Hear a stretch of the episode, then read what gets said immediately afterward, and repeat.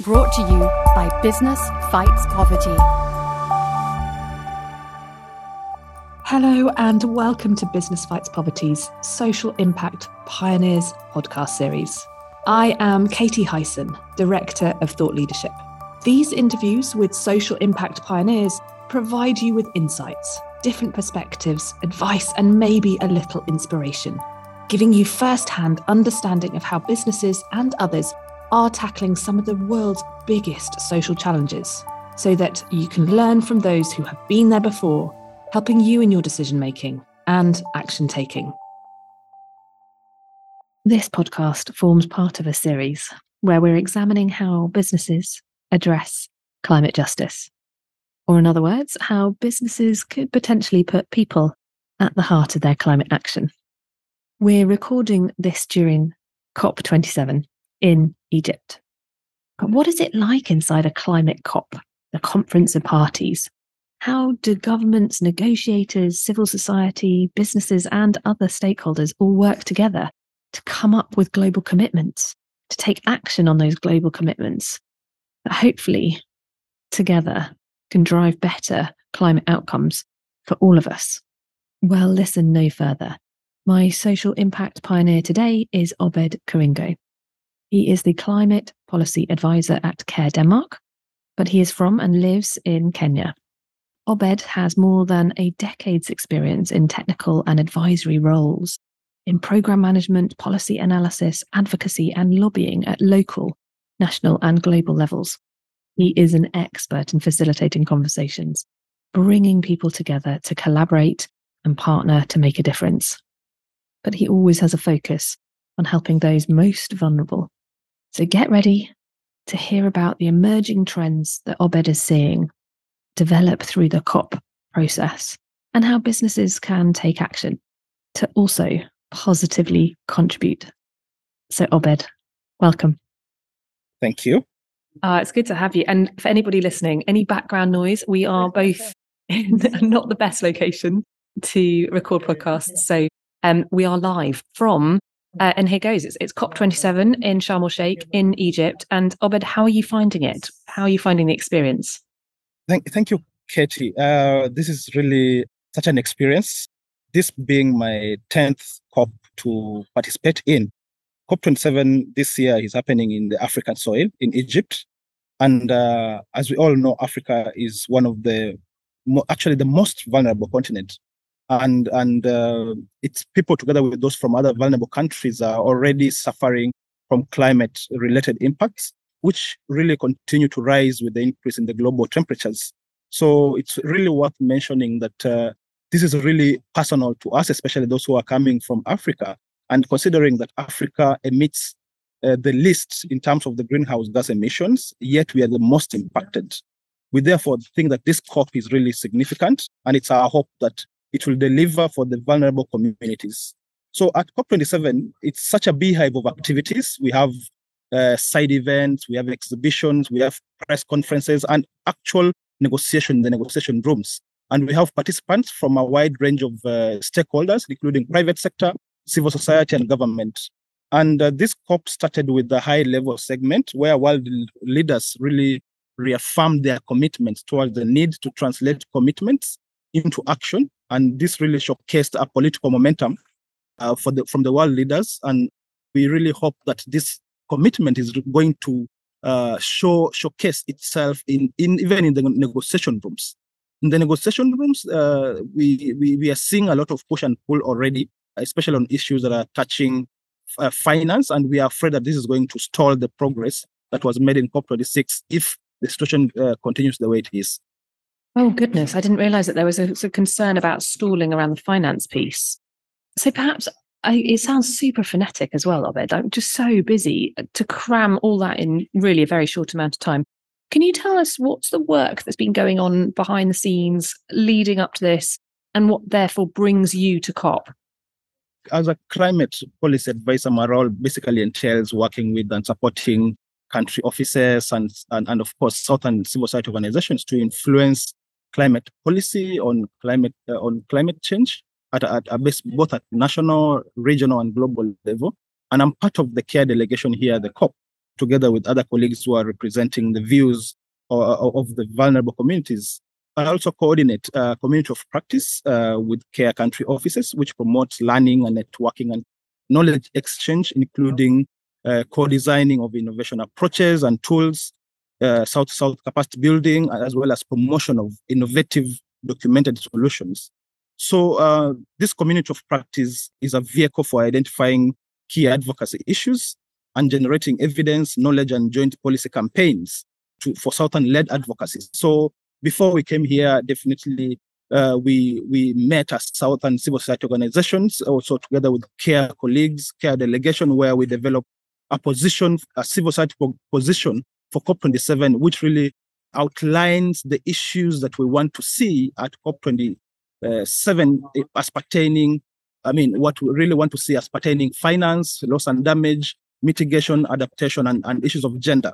So um, here, of course, I'm here to represent communities from the global south and to push for urgent actions from those who have emitted the most to be able to reduce their emissions and to support action that helps the poorest and most marginalized people in, to increase their resilience to the impacts of climate change and of course in, engage in mitigation action that brings sustainable development benefits over uh, not a small ask, I think, there, Obed. And and therefore, in your experience, I mean, what does it take to actually negotiate and and advocate for a better climate outcome?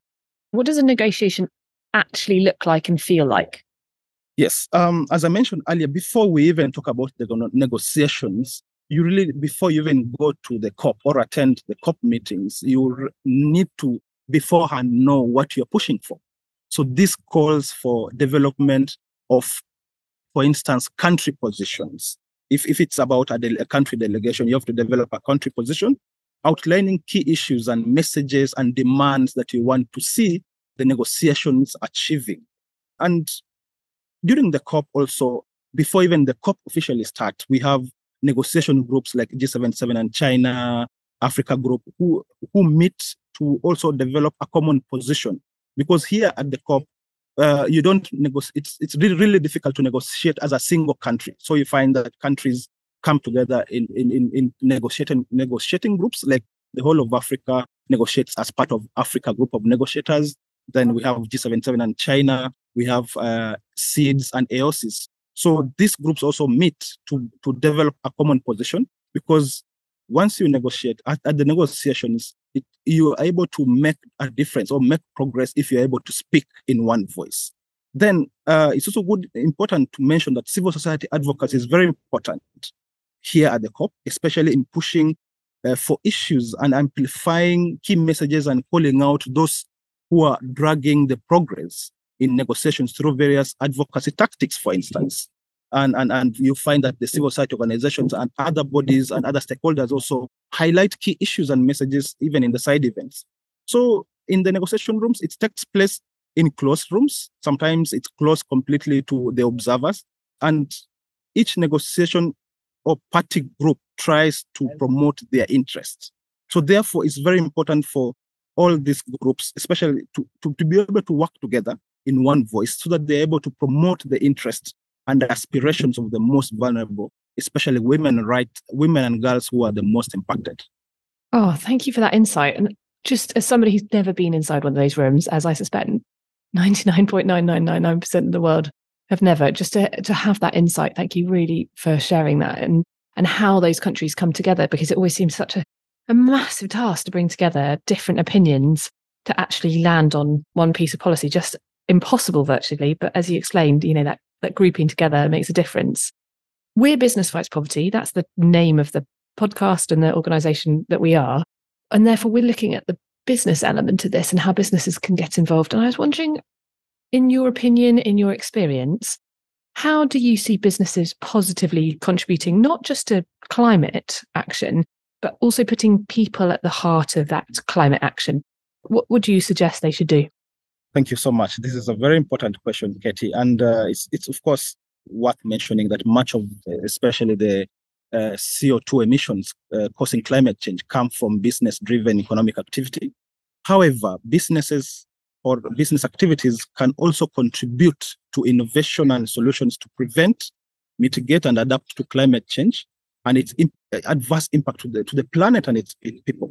And it's also worth mentioning that innovative initiatives from businesses are part of the global shift that will open the floodgates to large, large scale opportunities that can combat climate change and change the lives of millions of people around the world.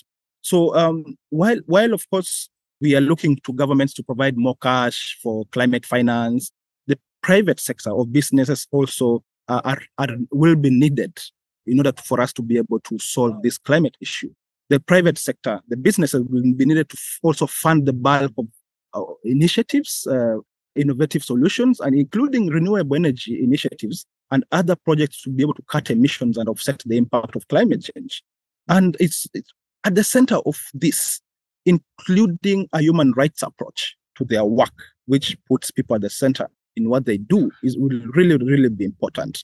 And, and, and as care, we share the belief that climate justice cannot be separated from human rights. And climate justice ensures that the rights of the most vulnerable are safeguarded and the burdens and impacts of climate change are shared together with the benefits emerging from the green transition. So the, the issue of just transition is really, really important. And businesses should be able to en- embrace just transition and ensure that during this transition, this transition puts the hearts and, and the, the rights and, and, and the needs of people, workers, and communities at, at the heart, and, and that they should not suffer due to job losses or declining economic activities with the, uh, that, that, of course, uh, their communities and, and that inequalities and adverse impacts are addressed. So um, we, we, we are seeing more private companies embracing the innovation and coming up with real solutions to address climate change and this is what we, we are really trying to promote. And, and, and we are seeing a lot of attention shifting towards unlocking private sector finance. And we are saying that it, uh, this should not, not also be at the expense of public finance and should not put burden on the already vulnerable communities uh, that are already suffering from climate change. Thank you for so eloquently putting that, Obed, and, and, and really important points. And it's interesting from your perspective, you know, that it's not just responsible business and do no harm, but it's that opportunity, the innovation that you talk about that I think is quite interesting there. Um, on that point, therefore, how do you see the kind of big trends emerging or ebbing and flowing across the kind of COP27 after your decade of uh, engagement across and with the COP process? Right now, we are talking about implementation. We we have done so far 26 COPs, and this is the 27th COP. And uh, we actually do not want to uh, engage in more talk shows. We, are, we want now to go to actual implementation on the ground and, and translating commitments and, and, and pledges into action.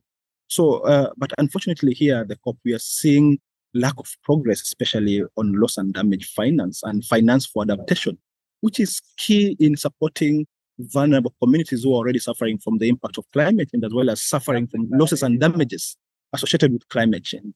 But this is not to say that we're not making progress. We have seen quite a number of uh, announcements, especially here at the COP. In, in, the first day, the UN Secretary General announced that there's going to be a five-year action plan on early warning systems. We're also seeing countries, especially from led by Germany and the EU, making pledges towards the global shield these are some of the positive initiatives that we are seeing that are coming as a result of, uh, I mean, going towards addressing the issues of climate, uh, climate change, especially loss and damage. But what we're trying to say here at the COP, we really need to see progress, especially uh, in countries making proper progress when it comes to addressing loss and damage by coming up with a, a loss and damage financing facility that is specifically going to address loss and damage. And that's what we are pushing for. And as care, this is what what is our bare minimum. And we, we hope that at the end of this COP, we are going to see proper progress on this. And, and of course, to not to men, not forget to mention that adaptation finance is also really, really key. At COP26, uh, countries pledged to uh, double adaptation finance by, by 2025. And we want to see this COP really making, uh, uh coming up with a, a delivery plan to be able to double adaptation finance, which is really key to enhancing the, the, the resilience of vulnerable communities, especially those who are coming from Africa, towards uh, addressing climate change. That's really important and interesting pieces. Thank you for sharing that. And we'll make sure that we write up those pieces into the words that sit alongside uh, the podcast too, so that you guys can, can track that through. And therefore, my last question for us today, Obed, what's next for you, both in terms of COP, but also when you get back and home? Here at the COP, uh, we, we are closely following the negotiations, and uh, we as civil society organizations really have a role to play in ensuring that the issues that we are pushing for on loss and damage adaptation, uh, on, on adaptation, on finance, on gender, on mitigation, really make progress. Uh, and and uh, we we are here to as watchdogs to ensure that, of course, this pro- COP make progress on those issues. And uh, we we are will continue, of course, being the mouthpiece of vulnerable communities who are already suffering from climate change. And and of course, this this is what we do and in partnership with uh, with colleagues and other like-minded uh, networks and and, and and and and and allies, we continue to fight uh, for climate justice. And uh, and for us, climate justice is, is where the poorest and marginalized people, particularly the women and girls, have improved their well-being significantly and can enjoy their human rights due to increased resilience to climate change and increased equality under global temperature rise that is limited to 1.5 uh, degrees Celsius. Ahmed, on that note, a massive thank you. I will let you get back to your uh, super important work and um, good luck with the rest of COP27 for you. Thank you so much, Katie. It was really nice talking to you. And if you like what you've heard today, please do rate and subscribe to us. I would also love to hear your feedback, so please do drop me a line at any time. I'm Katie at businessfightspoverty.org. Many thanks. Brought to you by Business Fights Poverty.